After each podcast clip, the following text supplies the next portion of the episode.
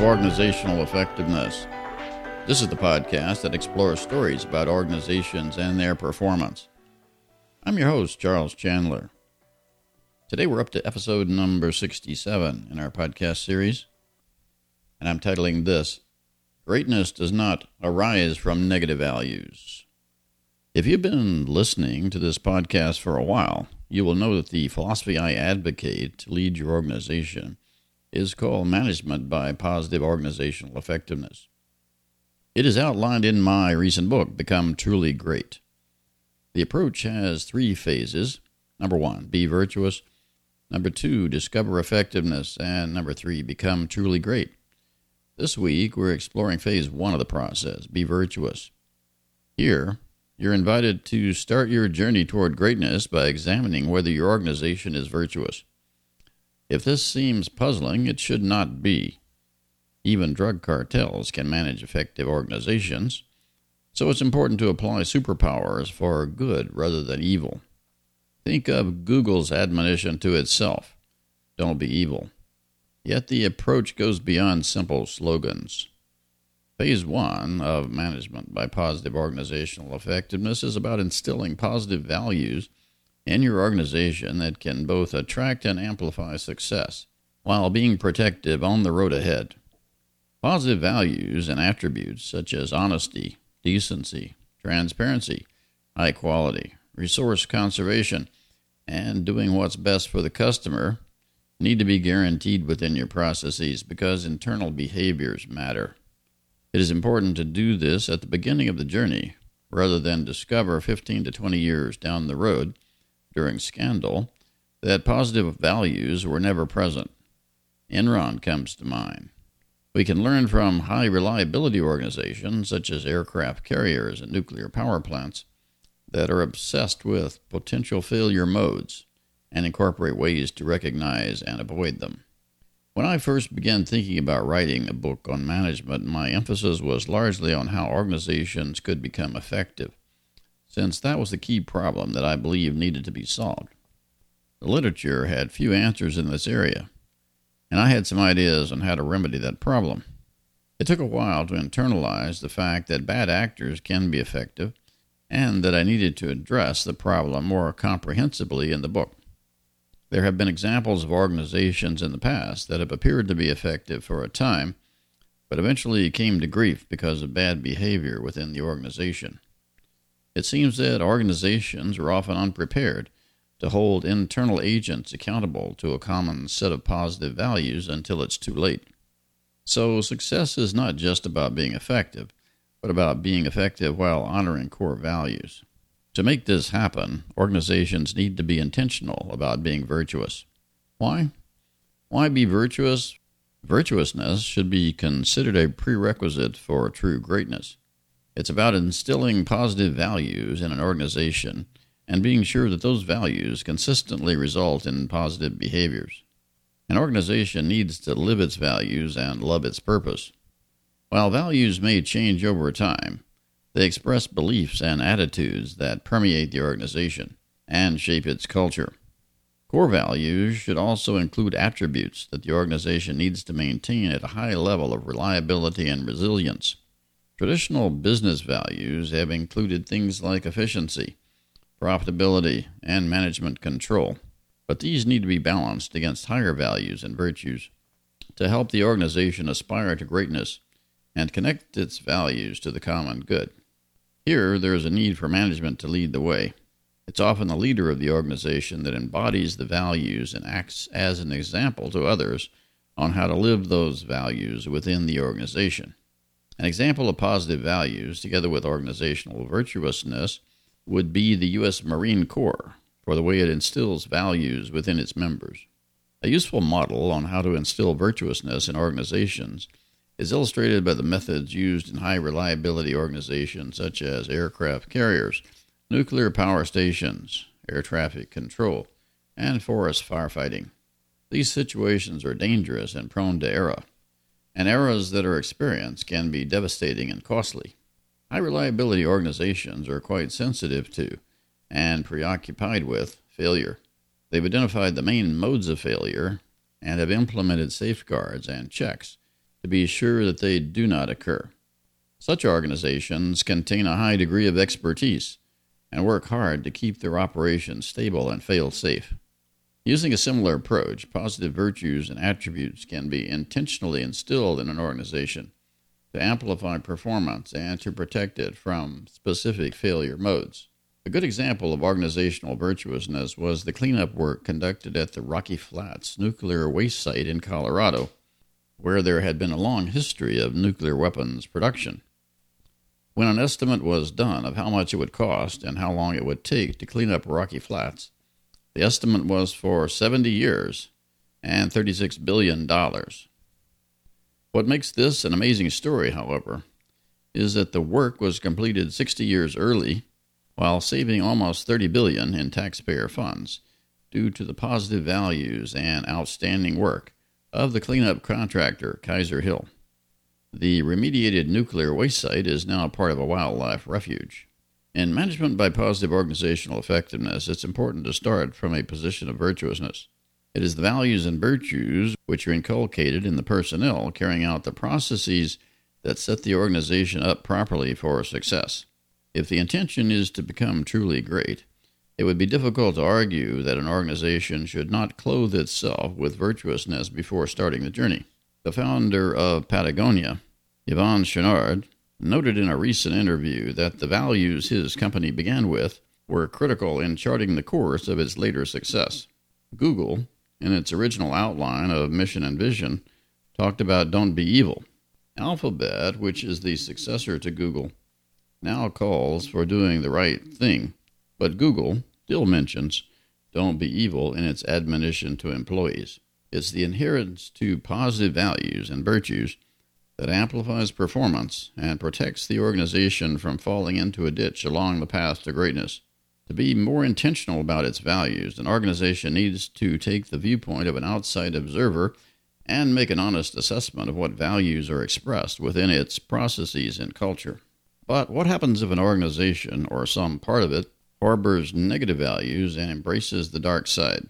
Examples are numerous of organizations that have embodied negative values in various ways in the past, including Enron, WorldCom, Volkswagen, the World Football Association, FIFA, Toshiba, and Bernard Madoff Investment Securities, LLC. Several organizations have appeared to be paragons of performance, riding high before scandal, and whose names seem to be synonymous with some form of greatness. But these same organizations were brought low by one or more people within the organization that behaved in non virtuous ways. In the case of Enron, management used off balance sheet accounting tricks and complicated financial instruments that intentionally hid the truth from investors. Eventually, it was found that the real value of the company was considerably lower than the stated book value, causing a precipitous loss in the stock price and bankruptcy in 2001. In 2015, Volkswagen was trying to take over leadership in the auto industry and was selling lots of diesel vehicles worldwide. At the height of this apparent success, despite the self serving goal, a scandal emerged by chance. A small lab at the University of West Virginia started testing diesel engine emissions on the road to understand how VW diesels were able to achieve their high mileage ratings. The new tests were conducted on the open road as opposed to the test bed where the vehicles had been certified in conformance with standards. It turned out that because of deceptive software in their engine monitoring system, VW diesels were producing emissions on the road that far exceeded standards in the U.S. The lab's findings created a major scandal at VW, and a great brand was significantly tarnished. In another example, Bernard Madoff was well known in the securities industry and was believed to be an upstanding leader as a former chairman of the NASDAQ stock market. Eventually, it was discovered, however, that his investment firm was simply a Ponzi scheme and that over 50 billion worth of hidden fraud had gone undetected. If we choose to expand our search to the shadowy and violent side of organizational performance, we could find somewhat effective but negative examples among drug cartels and even terrorist organizations like ISIL or Al Qaeda.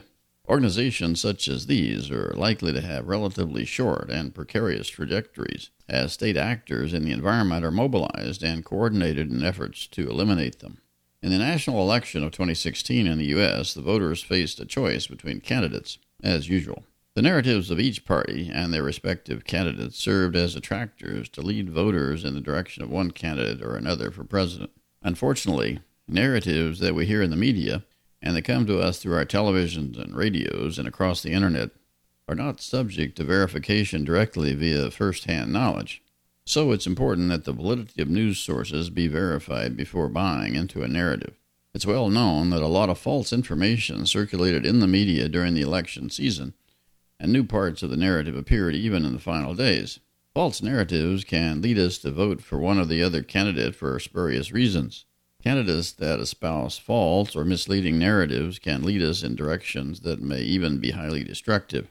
Despite the negative nature and questionable validity of some of the available information, political narratives clearly have extraordinary power to act as attractors to align voters' preferences with one candidate or another, a phenomenon that was on display during the final days of the 2016 election.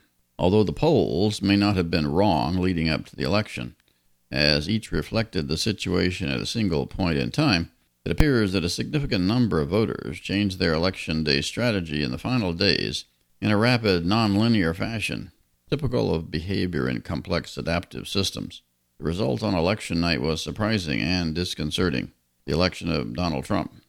If we turn now to the overall narrative of an organization, including its goals and how it expects to achieve them, the narrative is typically put forth by official sources. The official version can be verified for authenticity through conversations with internal sources and by observation of behaviors that can be observed internally and externally. This means that organizational narratives are verifiable based on triangulation with multiple internal and external sources.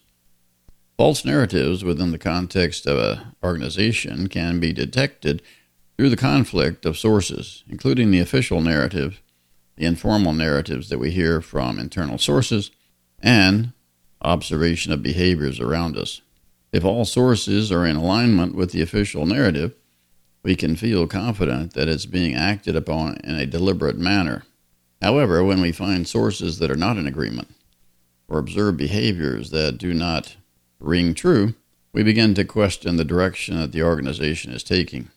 That could be the case with Fox News. CEO Roger Ailes of Fox made his own news in 2016 when a sexual harassment suit was brought against him. Fox paid a single $20 million settlement to Gretchen Carlson and perhaps others that came forward to accuse Ailes. Fox's values are suspect because of what has gone on there, including reported grotesque abuses of power, a culture of misogyny, and one of corruption and surveillance smear campaigns, and hush money. What if other values, more positive values, had been in place? Would they have been protective? And what of the culture that has supported a corrosive environment for the last 20 years, with implications far beyond the man at the top? Based on available reports, Mr. Ailes appeared to be very intentional about the values in place at Fox. Unfortunately, they were negative values. In another example, looking back on the U.S. election of 2016, many Trump supporters were earnest and well meaning, with valid concerns about today's economy. Yet they were duped by a series of artful lies by the candidate himself and the enabling attention of the media to believe that America will be made great again through the efforts of the dark side forces that mark the Trump campaign is ludicrous. Greatness does not arise from negative values. That fallacy should have provided an obvious clue to the deception that was underway.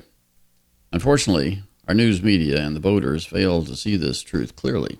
Today, we've explained the reason for the emphasis on positive values in management by positive organizational effectiveness, and why Be Virtuous is phase one of this approach. Positive values can serve to amplify benefit exchanges with customers orient a diversified workforce to what behaviors the organization considers important for success, and act as a protective shield against scandal over time. They can become differentiators that define and distinguish a brand. Negative values, on the other hand, can cause great harm. It can seem that straying into negative territory is justified from time to time in difficult situations. But as the many examples have illustrated today, an excursion to the dark side is unlikely to turn out well. Until next week, be virtuous, discover effectiveness, and become truly great. Take your organization into the age of organizational effectiveness. In the meantime, access all of our podcast episodes at ageofoe.com. Goodbye for now.